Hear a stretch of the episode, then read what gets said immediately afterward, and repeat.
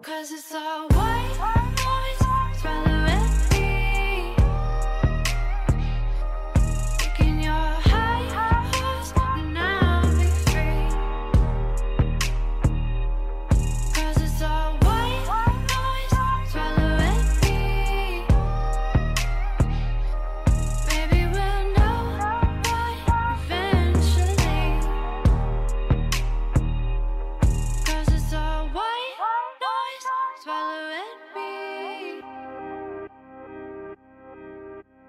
OK，大家好，欢迎收听本期的异能电台系列节目《面向常识的造型》第四期，我是厂长。啊、本系列节目旨在从常识的角度来切入设计造型，探索以逻辑化的语言讨论造型的可能性。这个系列大概每两个月，也就是在电台节目轮班到我的时候更新。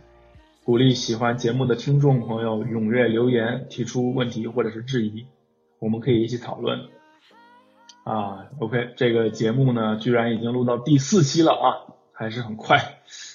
呃，开始之前先说一下上期啊，我看了评论呢，发现很多听众朋友其实不是特别满意啊，主要是说这个语速太慢，催眠，还有说我是不是喝多了。呃，这个给大家道个歉啊，嗯，我稍微说一下是怎么回事。其实其实很简单，就是主要还是自己水平不行。这个一个人啊，单口相声录节目跟几个人确实非常非常不一样，啊、很容易冷场，很容易就是说断，稍微一不走神呢，你可能就就有点磕巴，你不知道自己接下来说啥，因为所有的这些承接呀、话题的开始和转换啊，都得自己一个人完成，没有人接话，没有人提问。嗯，我还是其实写了一个相当详细的这个纲要，我摆在面前看着是录的，但是每次还是得重来好几遍。所以说到最后，上次我就干脆说，哎，就降低语速，稳着来，所以就是有了上次的那种效果啊。所以其实真的是不得不佩服那些就是自己每次都自己录，然后还能够行云流水的那种主播啊，真的都非常厉害。我也得多锻炼学习。那么这期开始，我尽量改进啊，争取别把大家听睡着了。OK，那么上期呢没有什么听众提问，所以我这次就不多废话，直接进入正题。呃，看到标题其实非常的清晰啊，这期主要是跟大家聊聊细节。细节的定义呢，一般来讲很简单，大家都明白。基本上主体关系以外的内容都可以叫细节。一个圆角是细节，一条分缝线是细节，那么肌理纹样也可以叫细节。但是其实这个定义往往又不是那么容易去找一个很分明的界限。为什么这么说呢？呃，前面讲了，细节是相对于主体关系以外的，也就是说，什么是主体，就决定了什么是细节了。那么之前几期呢？都有谈到主题，那大家可能还有印象。其实主题跟主体听起来很相似，意思呢好像也差不多。主题呢就是说一个产品或者说一个设计的最主要的形体关系，对吧？我们都知道做设计造型的通用原则是先确定主题。我在上期还举了一个例子，就是一个方盒子，是吧？它的圆角大小。对主题给人的感觉会造成非常大的影响。简单的区分形态的话，这个你可以说尖角跟圆角几乎已经不是一个东西了，是吧？那么这样一来呢，就有一个问题，就是这个例子里如果要区分主体和细节，显然盒子是主体，细细节是圆角，但是主题好像又不一样，应该说这个。带特定圆角的盒子，整个加起来才算是主主题。所以说到这里，其实大家可能已经发现了，如果我说这圆角是细节，而又说圆角有时候就能成为这个不同主题的关键区分了，那么这样一来，它还能够被我们称作是一个细节吗？就是说到这个呢，啊，我想到一个事儿，就是。啊，在很多年以前呢，有一位应该是美国的报社编辑啊，名字我不记得，但是他说过一句很有名的话，就是大家可能也听过，他说自古以来，凡哲学和神学上的争论，十之八九都只是名词之争。就听我节目的朋友，大概都已经发现，就是说我的节目是不是很多时候也都是在说一些名词之争，对吧？比如说审美啊，比如说主观啊，然后又说了大气啊什么的。有时候甚至可能有些听众会觉得啊，是不是有点咬文嚼字啊？在那位编辑的那句话的那个语境里呢，对于这种名词之争，我的理解应该是带有一种贬义的。就是说，这种争论是繁冗的，是不切实际的，是没必要的。当然，我是同意的啊。不光是哲学、神学，我们日常生活中很多时候和别人的争论，都是起于对同一种说法的不同理解。我们总是会发现，说了大半天，两个人说的根本不是一个事儿，那讨论完全就变成了一种浪费时间嘛。那我为什么还要在这儿费半天劲去跟大家计较这些词汇呢？其实很简单，一来我的目的呢，就是希望这个要是一次性能说清楚，那以后不就可以少浪费点时间在这种名词之争造成的误会上吗？啊，对吧？要浪费现在就浪费，不要以后再说啊。这个或者说呢，以后在争议的时候，你能够很快的，就是意识到这个问题是出在名词上，所以说这样你就能发现，就是因真正应该被讨论的点在哪里。第二，我觉得名词不仅仅是名词，名词它也是具有导向性的。语言的魔力其实就在于语言会反过来影响它所代表的事物在你脑中的实际意涵。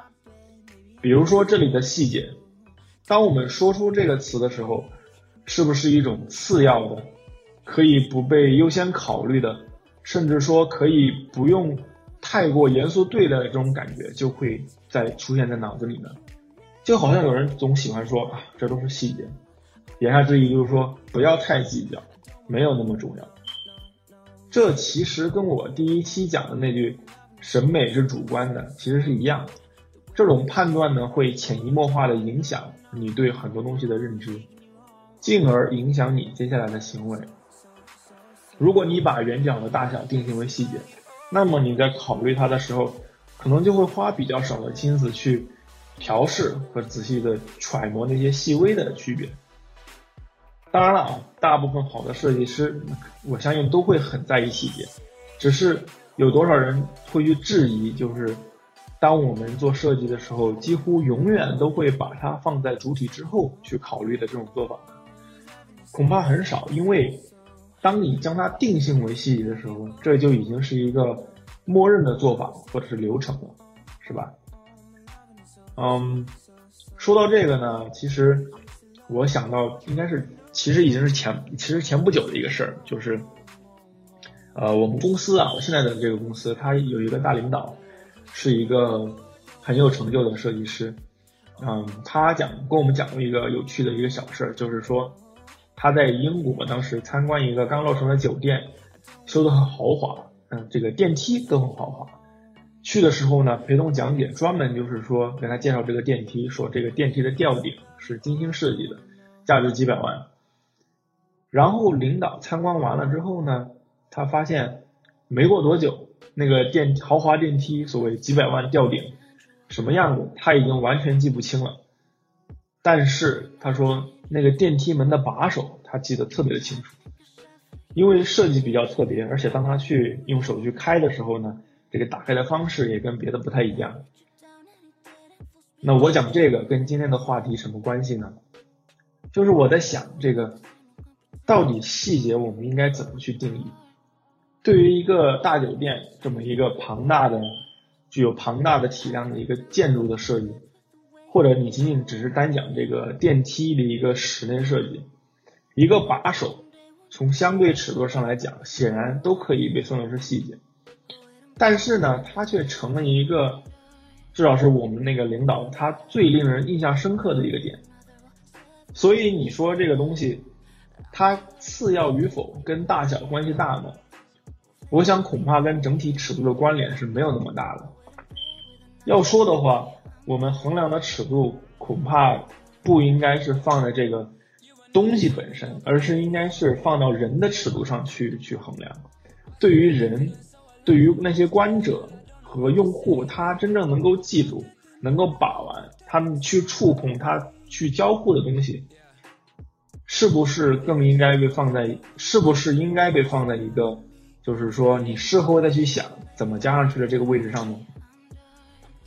我之前看王树讲他做设计，嗯，因为他受这个中国传统美术的影响很深嘛，那散点透视啊什么的，他说他都是细节和局局部同时设计，细节所细节和主体同时设计，一气呵成。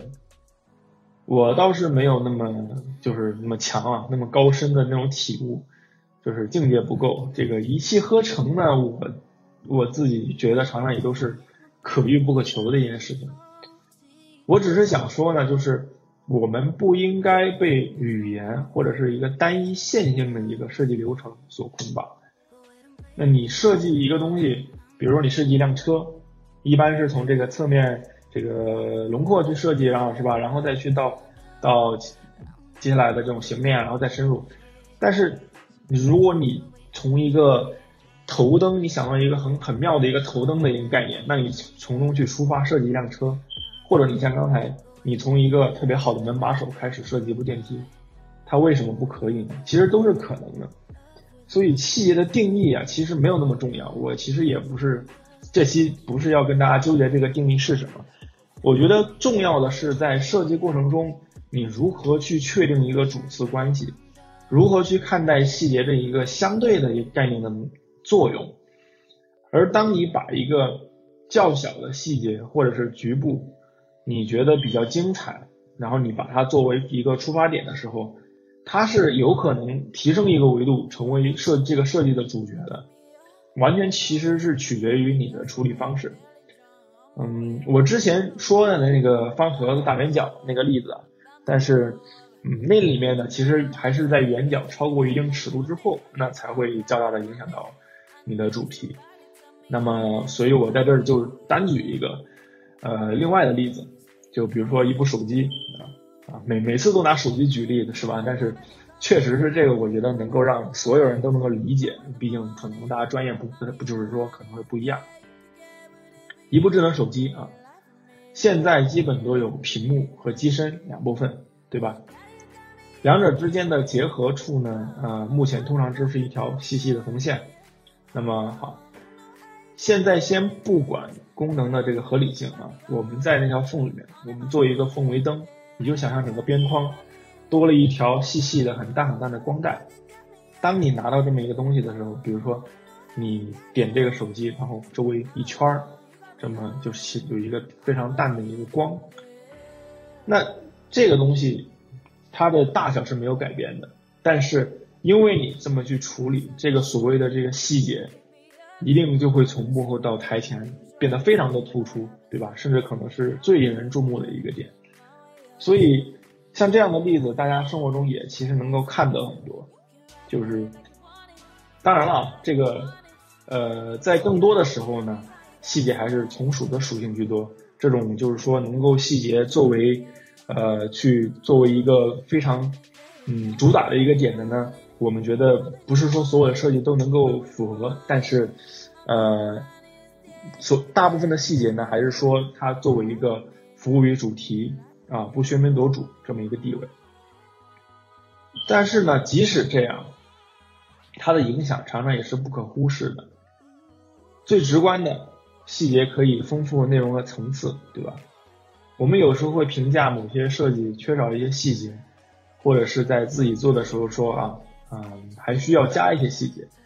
这是因为这个设计只是在脑中，当它只是一个想法的时候，我们是无法看到它的全貌的，只能是有一个有一个大概的印象。而当我们把这个想法实施出来之后，你才能够知道它的信息量到底足不足够撑起这个产品。这句话是什么意思呢？为什么我要说信息量要撑起这个产品呢？我之前一直说啊，这个造型传递信息，传递信息，不但传递什么信息很重要，但其实信息的量要足够大也是很重要的。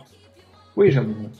你想象一下，如果你比如说你看一个展览，然后我放一个展品在这儿，然后你远看，好像就是一个大圆柱子，就是你比如说画石膏那种圆柱子。然后你走近一点呢，嗯，好像又不是，它好像不是一个标准的圆柱，它的柱身上呢有一些微妙的曲面的起伏变化。然后你再走近一点，你会发现，哎，表面好像还有一些特别的肌理，对吧？这个是什么呢？这个过程其实就是一个普通的观看者，他看一个物品的时候的视觉顺序或者说视觉层次。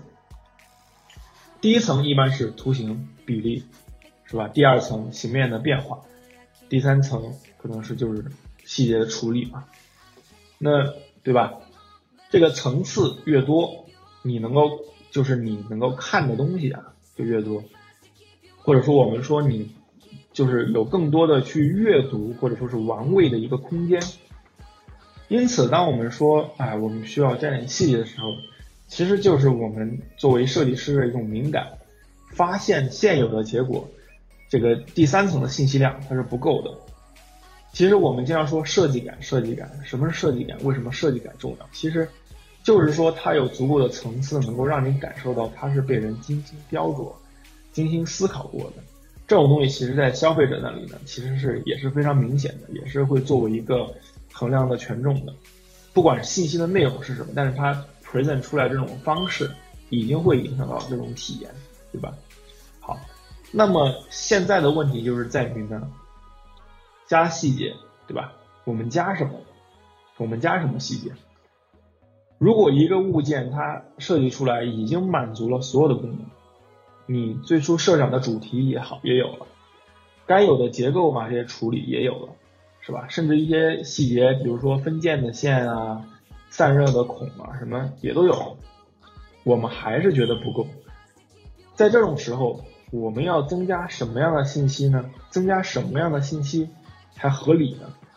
我自己也经常会遇到这样的问题。就如果说，在一个理理想的或者说理性的一个所谓现代主义的这么一个世界里，这种时候你是不应该添加任何多余的东西的，因为失去了目的的细节，你想。那不就是装饰了嘛，对吧？所以说，当你开始有加细节这个想法的时候，其实你很容易，如果你真的要加，你其实很容易会进把自己进入到一个去装饰的过程中。就是说啊，比如说哎，这个东西好像缺点什么，你接着加点什么花纹啊。其实我们经常在画效果图的时候，其实经常这么干嘛，对吧？经常画完觉得哎，好像还需要点什么。那么在哪里加个小小灯啊，加几个什么六边形的这种纹理啊，对吧？加几条分缝线，虽然我们也不知道干啥，但是很酷嘛。这几乎就是常规操作，对吧？很多人都会这么做。但是就像我之前说的，为了丰富内容和层次，这个是好的。但是图面上或许看着 OK，一旦进入到真实的三 D 的产品上，面向消费者，它是很多时候其实都就是会引起。困惑和反感的，你还记得上次我们说上一期吧？我说的一个观点就是，大众他们喜欢的是什么？喜欢容易懂的设计，排斥看不懂的，对吧？这种时候其实就是我说的，大家看不懂了，不能理解，设计带来的这种愉悦呢就会打折扣，因为你这个信息是非必要的，我不知道你在干嘛。那么即使你添加这些细节呢，在图形或者说其他方面，让它美学上更好看。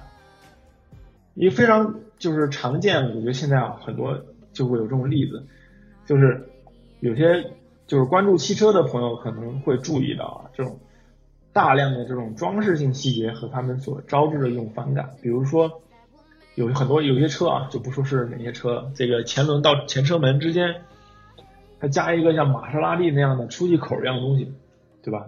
觉肯定大家都都有见过类似这样的，但那个出气几个洞呢，它它是不出气的。是吧？它没有必要去在那儿去出气，它而且出气会让它的这个钣金件难度增加，成本上升嘛。或者说车尾还有两个排气孔，一左一右，对吧？很对称。但是它有一个是假的，它不排气，它只有一个孔是排气。就这种，我们做设计都很好理解，是吧？这个前者它它是为了在视觉上去拉长这个轮子到门线的距离，去修饰这个比例嘛。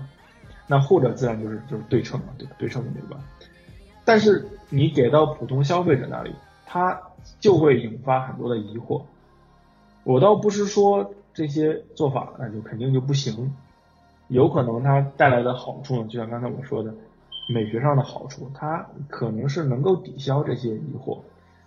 但是呢，它确实我们都可以觉都可以说它确实不能算是一种很就最优的解法吧。嗯，我们都很熟悉这个 Dieter Rams，对吧？博朗的这个现代主义设计大师，他曾经说过一个所谓的设计十诫，对吧？十条这个设计的准则，他觉得其中有一条说这个 Good design is honest，就是说好的设计应当是诚实的。那这句话呢，我想大家可能都有自己的理解，什么叫做诚实的设计？那我自己呢，我所理解的诚实就是说，好的设计不应该有矫饰，不应该是虚假。就换句话说呢，你添加的任何元素或者任何的处理方式，都是应该服务于其符合，就是说本身外在所指代的这个特性，它应该是有一种内外的一个统一性。你像，如果一个排气孔它不排气，显然其内外是不统一的，对吧？一个不能被打开的柜子，一个呃不出声的音孔，一个它不不分件的一个缝线，它都是这样的。之前我说呢，在一个理想的，在一个完美的这么一个世界里呢，你是不应该去加细节的。但是呢，这毕竟不是一个完美的世界，我们也不。不是完美的设计师，对吧？一气呵成呢，就是他经常你是不能够去强求的。所以，因为如果一气呵成，你就不会有加细节这个需求，是吧？的，所以说，当然，我们觉得也没有必要去啊，为了刚才所说的这种诚实，去强行的追求一种无细节的简约。这其实呢，很多时候结果会是适得其反。那么我们现在要面对的问题就是，OK，我们现在做了一个设计，那么它确实是缺少细节，它我们需要去加细节。这种情况下，如何加才能够去避免它产生一种累赘感，以及给普通消费者带来的困惑呢？所谓的增加层次、丰富内容，其关键就是在于这个。层次和内容是以一个什么样的形式去出现，跟设计主体的关系是什么？比方说，你做一个如果是平面的设计，你做一个书的封面，你要求的内容只有标题、作者以及出版社。那么，当你把比如说这几个字放在上面的时候，它看起来很空嘛？你觉得啊，没有什么东西。这个时候呢，我想你大概有两种选择，一种。就是在空白处添加一些图形或者纹样，来平衡这个页面，让它看起来更饱满一些。另一种就是说，你也可以改变内容的字体、颜色，做成这个浮雕的呀、烫金的或者覆膜啊，去做各种各样的处理。但是仅仅是在这个字上面去做文章。这两者就其实都叫做加细节，因为两者都是增加了信息量，对吧？但是呢。前者是开辟了一个新的战场，它是加了就是加了全新的内容，它的这个内容呢，对于设计者提出了较高的要求，你一不小心，这个内容就会成为就是说一个分散观者注意力的一个东西，它增加的信息呢可能会有负面效果，甚至说像刚才说的，你这个东西只是一个图形，那么作者就是说观者看不懂，他可能也会有一些反感在里面，而后者。它始终是紧紧的着眼于现有的主体的，它就是说在字上做文章嘛，它着眼于现有的主体，增加的信息呢是隐藏在背后的。可以说这两种方法，一种是在做横向的扩展，它扩展的是内容的宽度或者说是数量，而另一个呢是在做纵纵向的一个延伸，它延伸的是同一个内容的厚度。其实呢。没有绝对意义上的对错，但是我觉得，在都保有就是说足够信息量的情况下，后者显然是能够得到更简洁的效果，对吧？因为它更容易保持一个明确的主题。所以我觉得，在没有多余的信息是必要的情况下，用细节强化既有的信息，比增加新的信息要稳妥得多。简而言之，就是说锦上添花嘛，对吧？你做了一个很薄的设计，那么就让一些用一些方法来让它更薄，比如说边缘去斜切呀，加细线去切分 graphic 啊。你的设计要是很轻，那么你就想想什么细节能让它变得更轻，比如一些镂空的纹理啊什么的。甚至之前提到的加这个出风口，对吧？那个什么假的，其实我觉得都没有必要伪饰成功能键，大大方方的就用一条横条去拉长比例，哪怕你在上面加个 logo，我觉得也是比增加会令人混淆的虚假信息要强得多。其实这种嗯紧贴主体去设计细节的这种好例子呢，啊，其实非常常见。我有一个。有一个觉得特别成功的点吧，我再跟大家分享，就是说，嗯，关注汽车的同学肯定都知道吧，但是呃，就是大家可以去看一下，就是奥迪车系的这个特征线，尤其是肩线的这么一个进化，你们可能都会观察到它的这个肩线啊，看起来是越来越锋利。以这个奥迪 A 四为为例，那零几年的时候呢，它还是淡淡的一条转折线，两个面的一个转折。后来它变成了折两下，就是一个 undercut，不知道怎么说啊，就是说一个面进去一下再出来，这就这条线就有了一个宽度嘛，对吧？然后圆角也变得变得越来越小。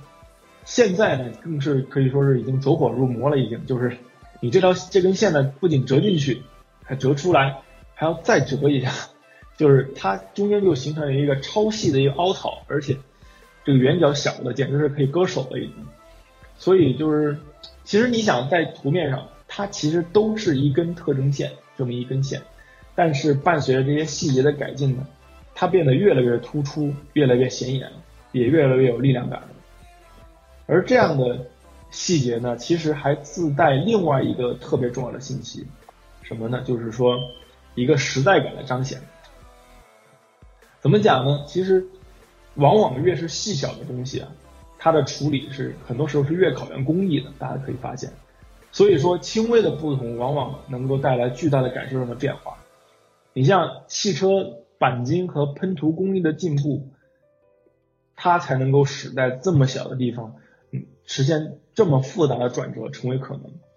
要知道，在从前这个冲压技术不行的时候，汽车很多比较陡的这个转折，它都是做不出来的。因此呢，我们会看到很多这种老爷车啊，它的这个。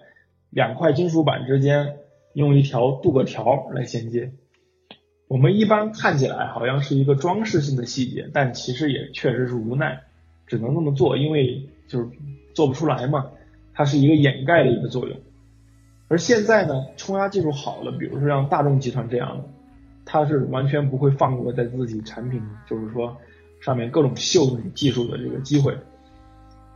还有一个很简单也是很常见的例子，比如说手机的玻璃屏幕，是吧？从完全一个平面的进化到边缘带有一个三 D 弧度的这么一个，呃，它其实也是一样的。其实不要觉得这个普通消费者不能感受到里面的技术进步，他不会去思考到这一层，但是他们能够看得出来什么东西之前没有，现现在被人做出来了。其实所谓的科技感，自始至终其实都是这么回事，就是做别人没有的东西嘛。所以了解这些细节背后的信息呢，设计师我觉得才才不容易犯一些错误。你说啊，现在我还能不能在手机上做平的玻璃屏幕？你说我在车曲面转折处能不能够还用这个镀铬条衔接呢？它不是不可以，其实按道理说你也不过是不同的处理方法，但是。传递不同的信息，确实是，而且他们这个信息里面呢，会包含给观者年代感的差别，所以你要知道这些之后呢，你在做很多细节的时候，你要格外谨慎，它会带来的一些副作用。好了，那么总结一下，其实就是呃，我们今天讲了，就是这个在细加细节的时候，也要考虑到内外的统一性，对吧？然后。与其增添新的非必要的信息，不如强化已经存在的主题。嗯，不要一想到细节就只是想到它作为是一个空白的填充物，要想到它是一个不被优先考虑的次要元素。细节呢，也可以成为造型的出发点和主角，即使不是，它也应当是紧紧围绕主题的一个锦上添花的一个绿叶，同时它也能够承载一些非常非常重要的一些信息传达给观众。OK，那么本期的异能电台面向常识的造型就到这儿，感谢大家的收听，我们下期再见。